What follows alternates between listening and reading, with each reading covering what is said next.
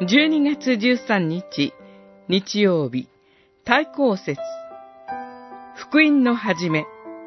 マルコによる福音書、一章、一節から八節。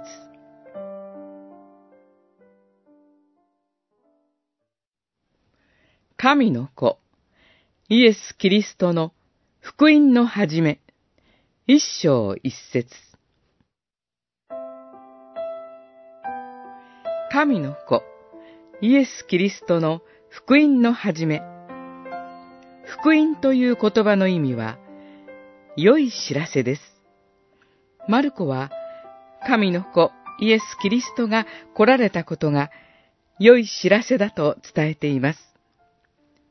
キリストという言葉は、救い主という意味です。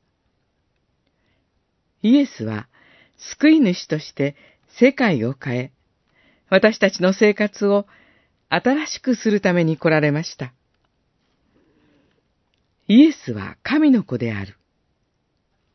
これは迫害を受けている最初の読者たちにとって特別に大切なことでした。あなたが信じて命を懸けているイエスは神の子です。死の力を打ち破り、復活なさった神の子、イエス・キリストは、永遠の命で私たちを生かすことができるお方です。このお方に、私たちの命をかけても大丈夫。このことをマルコは読者たちに示しています。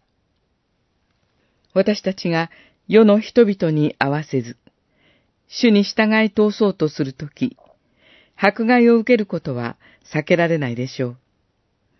この点で、私たちも命を懸けて主イエスを信じています。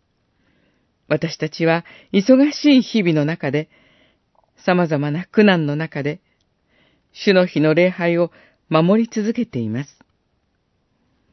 一生涯、私たちは神の子、イエス・キリストに自分を委ねて従うものでありたいです。